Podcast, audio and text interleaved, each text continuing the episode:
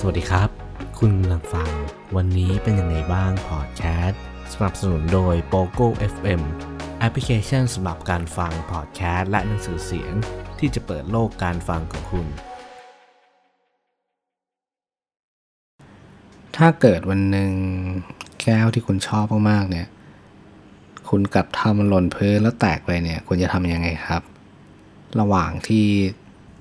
เก็บเอามันมาซ่อมแต่ พอมันเป็นแก้ว คุณจะนั่งติดกาว แล้วใช้มันอีกครั้งหนึ่ง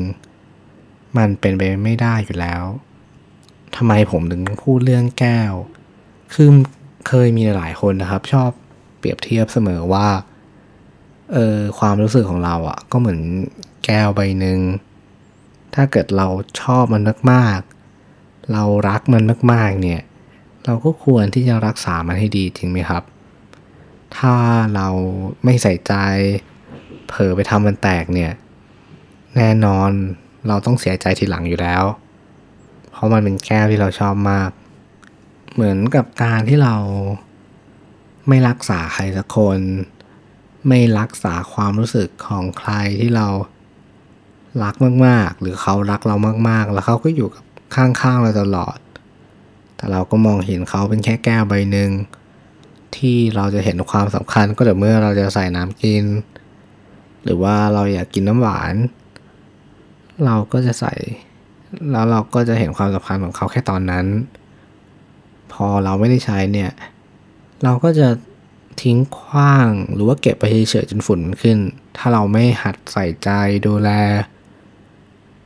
แน่นอนวันหนึ่งจะทำมันแตก ถ้ามองอีกมุมหนึ่งล่ะครับ ถ้าเกิดเราเป็นแก้วใบนั้น แล้วมีใครสักคนมาทำร้ายความรู้สึกเราเนี่ย จะให้กลับเป็นเหมือนเดิมมันก็คงเป็นไปไม่ได้ใช่ไหมครับ ทั้งหมดที่ผมกล่าวมาข้างต้น คุณหลายคนน่าจะเคยได้ยินนะครับว่า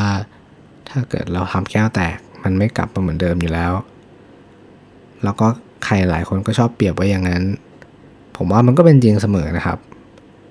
ไอความรู้สึกเราเนี่ย มันกลับมาเหมือนเดิมไม่ได้หรอก ถ้าเกิดเรารักใครสักคนมากๆแล้ว แล้วเราถูกทำลายความรู้สึก แล้วถ้าเกิดเราโดนความลายความรู้สึกเนี่ย วันนี้ผมก็เลยจะมาพูดในเรื่องของการซ่อมแซม การฟื้นฟูของตัวเอง คุณรู้ไหมครับว่า จริงๆชีวิตเราเนี่ยสามารถฟื้นฟูรักษาแผลของตัวเองได้ แล้วมันก็มหัศจรรย์มากเลยนะครับ ที่มันทำได้ขนาดนั้น ครั้งหนึ่ง คุณเคยโดนมีดบาดไหมครับ เวลาคุณโดนมีดบาดเนี่ย ถ้าเกิดแผลมันไม่ลึกมาก แป๊บเดียวมันก็หาย มันจะค่อยๆ ซ่อมแซมส่วนที่สึกหรอของตัวเอง จากที่เราโดนมีดบาดแล้วมันก็เป็นแผลฉีกใช่ไหมพอเวลาผ่านไปเนี่ยไอ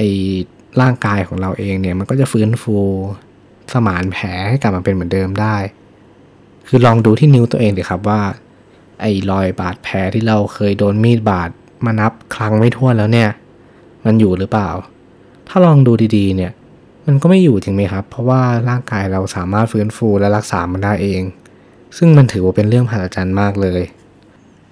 แต่ถ้าเกิดในกรณีที่แผลมันลึกหน่อยเนี่ย เราก็ยังเห็นรอยแผลเป็น ที่เรายังเห็นมันอยู่ เพราะว่าพอ แผลที่มันใหญ่มากๆเนี่ยมันก็เกิดจากเหตุที่มันรุนแรงมาก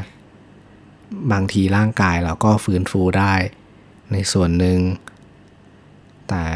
ไอสิ่งที่มันแบบร้ายแรงมากๆ เนี่ย มันก็จะทิ้งร่องรอยให้เราคอยเตือนเราเสมอว่าเฮ้ยครั้งหนึ่งเราก็เคยเจอเรื่องเลวร้าย แต่เราก็ผ่านมาได้ อันนี้ก็คือส่วนของร่างกาย แล้วที่นี้ถ้าเกิดเราพูดถึงจิตใจของเราเนี่ย ถ้าเกิดเราเกิดบาดแผลขึ้นมา มันก็รักษาได้จริงไหมครับ แต่ส่วนมากเนี่ยเราเป็นคนที่จะเลือกที่จะไม่รักษา เปรียบเหมือนถ้าเกิดเราโดนมีดบาดใช่ไหมถ้าเกิดมันเป็นแผลเล็กๆอะ่ะคุณเลือกที่จะไปหาหมอไหมครับ ไม่ไปหรอก เพราะว่ามันก็แค่แผลเล็กๆ เราคงไม่ต้องการให้ใครมาช่วยแต่ถ้าเกิดมันเป็นแผลใหญ่อย่างเช่น แขนคุณหักเนี่ย คุณก็ต้องรีบไปหาหมอแหละ เพราะว่ามันเป็นเรื่องใหญ่ แล้วคุณก็ต้องการใครสักคนที่เชี่ยวชาญเนี่ยมาช่วย ถ้าเกิดกลับไปที่จิตใจของคุณเนี่ย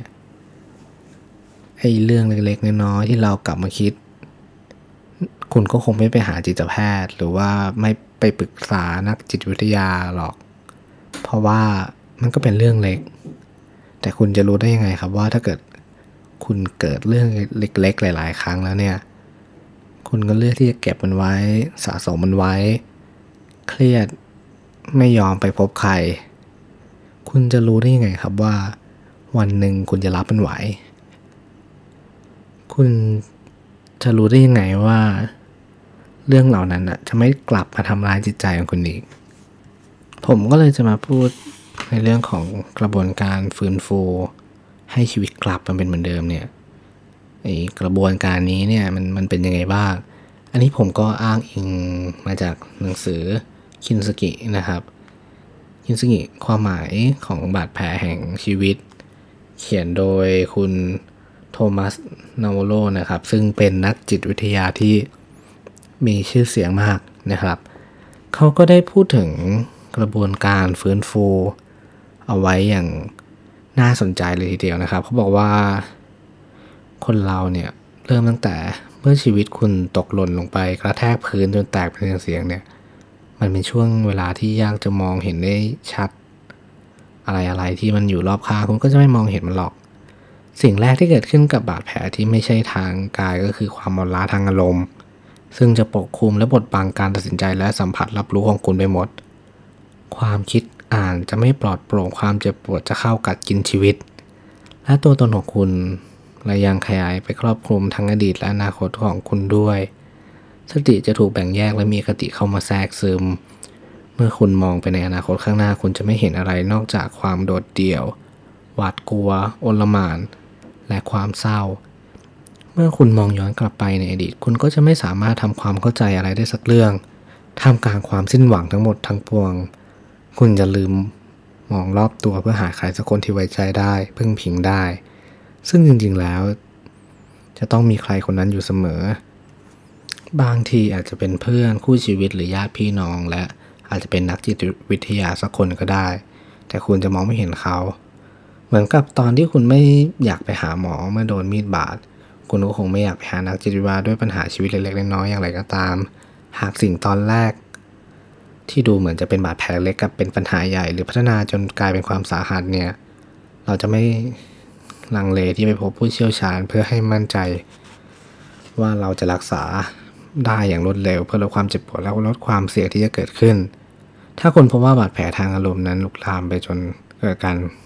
เกินการควบคุมของคุณแล้วเนี่ย คุณก็ควรจะขอความช่วยเหลือจากใครสักคน เพื่อที่พวกเขาจะได้ช่วยคุณได้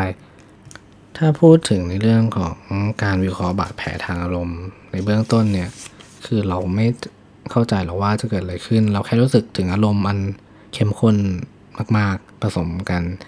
ความเจ็บปวดผสมกับความกลัว ความเศร้าผสมกับความสับสน ความโกรธผสมกับความคับแค้นจากสิ่งที่ไม่ได้หวัง ความคิดของเราเริ่มบนไม่มีสมาธินอนไม่หลับทีละเล็กทีละน้อยอีกไม่กี่วันต่อมา ความอ่อนล้าทางอารมณ์จึงเริ่มหลีกทางให้กับความชัดเจน ตอนนี้เราจึงคอย เริ่มทำความเข้าใจสิ่งที่เกิดขึ้นได้มากขึ้นตอนแรกวิสัยทัศน์ของเราจะขุ่นมัว เหมือนตอนเพิ่งตื่นนอน เราลืมตาขึ้นมาแล้วก็หลับตาลงอีกครั้งเพิ่งเพื่อค่อย ๆ ปรับสายตาชัดขึ้นเงามือนี้ค่อย ๆ กลายเป็นเขาโครงเดินลาง เริ่มแยกองค์ประกอบ ยุ่งเหยิงได้ เราเริ่มมองเห็นความจริงที่ไม่สามารถมองเห็นได้ ต่อจากนั้นเราจึงเริ่มสาสางสิ่งที่เกิดขึ้นและจัดความ จัดการความรู้สึกของตัวเอง เรียงลำดับเหตุการณ์ จัดแจงความจริงและเริ่มรู้ว่า สามารถตัดสินใจบางเรื่องได้บ้างอย่างไรก็ตามในช่วงนี้บางคนกลับหลับตาลงอีกครั้ง เพราะเขาไม่อยากเห็นความจริงอันเจ็บปวด ถ้าคุณทำแบบนั้น กระบวนการซ่อมแซมรักษาตัวเองจะชะงักทันที แล้วก็เป็นในช่วงนี้เองที่บางคนตัดสินใจจม จมอยู่กับบาดแผลนั้นต่อไปคิดวนเวียนอยู่ในหัว ว่าตัวเองเป็นเหยื่อโกรธทำอะไรไม่ได้ อารมณ์กลายเป็นบรรยากาศห่มคลุม และเจ้าตัวบรรยากาศมีเองที่ทำให้ปัญหาร้ายแรงเกิดขึ้น ขั้นสุดท้ายเมื่อถึงวันหนึ่ง เมื่อเราตัดสินใจได้ว่าจะเลิกปิดหูปิดตา ตัดสินใจเดินออกมาจากโลกแห่งจินตนาการ นั่นคือช่วงเวลาแห่งการซ่อมแซมที่แท้จริง ช่วงเวลาที่สำคัญที่สุด ของกระบวนการจะเริ่มขึ้นตอนนั้น เมื่อเราตัดสินใจว่าจะปิดแผล ชีวิตก็จะเปลี่ยนแปลงทันที มันอาจจะไม่เหมือนเดิมอีกแล้ว แต่มันก็จะดีขึ้นกว่าเดิมแน่นอน ความจริงก็คือเมื่อชีวิตต้องดำเนินเข้าสู่ช่วงใหม่ คุณอาจจะไม่ได้ชอบมันเสมอไป ซึ่งคุณก็ต้องยอมรับให้ได้อยู่ดี เพื่อจะได้เริ่มต้นซ่อมแซมชีวิตเสียตอนนั้น ซึ่งอันนี้ก็เป็นส่วนหนึ่งของหนังสือนะครับที่บอกถึงเรื่องการซ่อมแซมรักษาตัวเองจิตใจของเราสามารถรักษาได้สำหรับใครที่ กำลังกลับสู่กระบวนการซ่อมแซมของชีวิตเนี่ย ผมก็หวังว่าคุณจะเจอความจริงเร็วๆ และยอมรับมันได้ เลิกหลอกตัวเอง เลิกปิดหู ปิดตา และยอมรับความจริง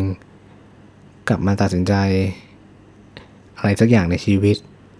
เลือกที่จะเดินต่อไป แน่นอนว่าเราทุกคนสามารถสิ้นหวังได้ เจ็บปวดได้ เจอเรื่องแย่ๆได้ แต่เราทุกคนก็ต้องผ่านมันไปให้ได้เหมือนกันนะครับสำหรับวันนี้ขอบคุณและ สวัสดีครับ